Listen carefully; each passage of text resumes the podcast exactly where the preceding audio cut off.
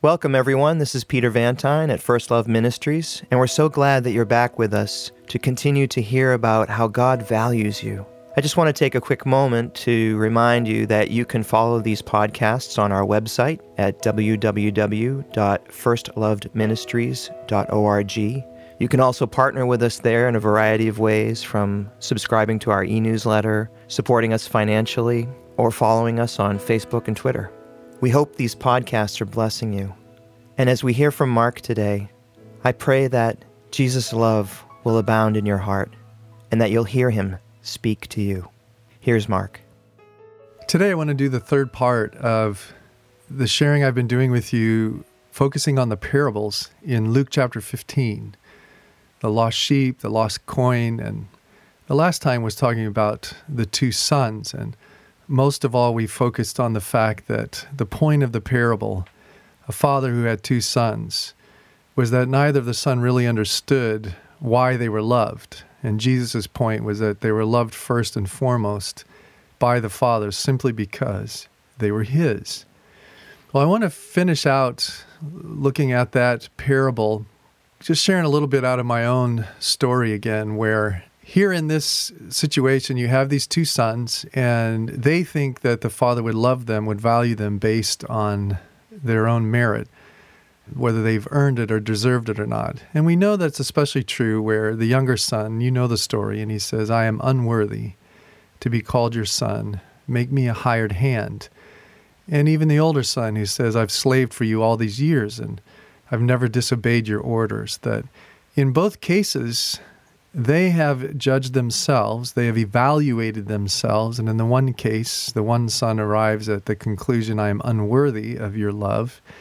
And the older son arrives at the conclusion look, I've been worthy and you haven't done anything. You haven't done anything for me. You haven't given me anything. And in both cases, the bottom line is is that the sons judge themselves, evaluate themselves, and depending on how they come out, worthy or unworthy, then they feel pride or shame, and then they're focusing on especially then what they deserve or don't deserve.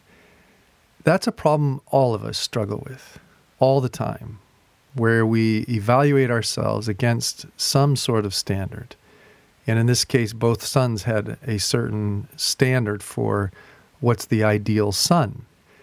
Well, we all have standards of some kind by which we evaluate ourselves, and more often than not, we come up short, and so we feel shame and we feel undeserving two wonderful Catholic brothers, Henri Nouwen and Brennan Manning, at different times said this about self hatred, self rejection, where we've evaluated ourselves and we've come up short and filled with shame and self hatred.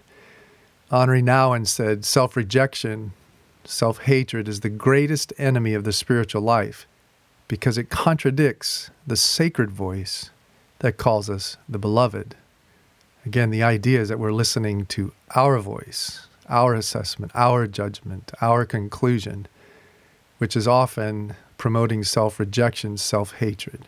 And Henri Nouwen says the greatest enemy of the spiritual life is self rejection because it contradicts the sacred voice that calls us the beloved. Likewise, Brennan Manning said self hatred is the dominant malaise crippling Christians and stifling their growth in the Holy Spirit. Well, that was certainly true of me. I have struggled for a very long time with this self assessment, self judging, and actually, it's one of the main teachings in our first love materials that we call it overcoming the measuring stick mindset.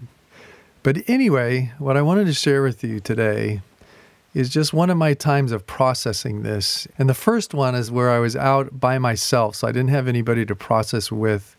I was across on the West Coast. I had done a First Love to Love weekend, and I'm sitting in the airport, and I thought, well, this would be a good time to let the Lord love me through words. So I went to one of my favorites, this Luke 15 20 passage, and I started to write, listening to the Lord. And I wrote, Mark, when I see you, and then I stopped and I said, Lord, I can't even hear you. I'm so focused on how I see me. And then I wrote, I was too long, too much, too scattered, too loud, undisciplined, maybe a little offensive. I must be more certain about the text. I need to study harder. I just think, Lord, that I stink at this, that I just can't measure up to the presenter I think I should be. I want to be short, tight, articulate, masterful, and intellectually impressive. How's that for a standard? That I had this ideal idea of what the ideal presenter would be, the ideal me as a presenter. Somebody pointed out one day, sounds a lot like your dad. And in fact, he is a lot of those things and does it very well. But in the moment, I'm feeling a ton of shame and I'm feeling discouraged, and that's the only way I can see me. And of course, the whole Luke 15 20 says, When you get up and come to me, and I see you. And I just couldn't think or pay any attention to how he saw me. It was how I saw me. Well, then, as I'm sitting there, I wrote, I'm also feeling, Lord, so much shame and self hatred for being so irresponsible about getting gigs and how this will cost our family. I also feel bad about not trusting better. So I found lots of other things to judge and evaluate myself, and I'm sitting in the airport starting to feel pretty low. But finally, I transition. I say, Father, help me now to listen to you and receive what you have to say.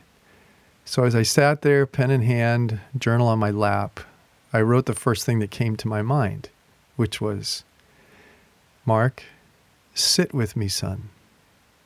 What are you fearing? And I thought, what do you mean? What am I fearing? I'm telling you, I'm full of shame and self hatred. And I really did. I said, Lord, what do you mean? What am I fearing? I don't think I'm afraid of anything. But as I sat there and kind of reflected and pondered, I wrote, You know what, Lord? I am afraid. I'm afraid you'll take this ministry away because of all my complaining and disqualifying statements, that you lose patience with me. And I just sat there and went, Wow, I, I am afraid. And I do think that he's going to judge me the same way. And that I'm going to come up short and he'll find somebody else. Well, then I sat there and said, Well, Lord, what's your response? To which I believed he said, and so I just began to write what came to mind. And he says, Mark, if I loved the disciples and washed their feet, loved them to the end, son, you're normal. I remember you are dust. I know who you are, and I'm not surprised. I fully knew what I was getting when I chose you. In fact, I specifically chose you from the irregular section. And I'm not trying you out. And if I find that you come up short, I'll discard you. No, I chose you, and I will not reject you. All I want is that you would keep growing and learning. But stop despising who you are and where you are. I will equip you with everything good for doing my will, and I will work in you what is pleasing to me, and I want you to be pleased too. I hope you will be pleased, but I won't make you be pleased. And I just like, wow, God, that's unbelievable. And then I wrote, Lord, you seem easy to please sometimes, but it's so cool that you take pleasure and that you find pleasure in me in us. And then I wrote, I do.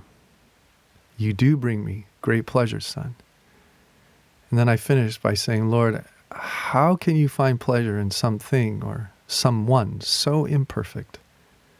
But yet, what a deeply enriching, pleasurable feeling knowing that you, imagining your face filled with pleasure. Thank you, Lord, so much. I love you.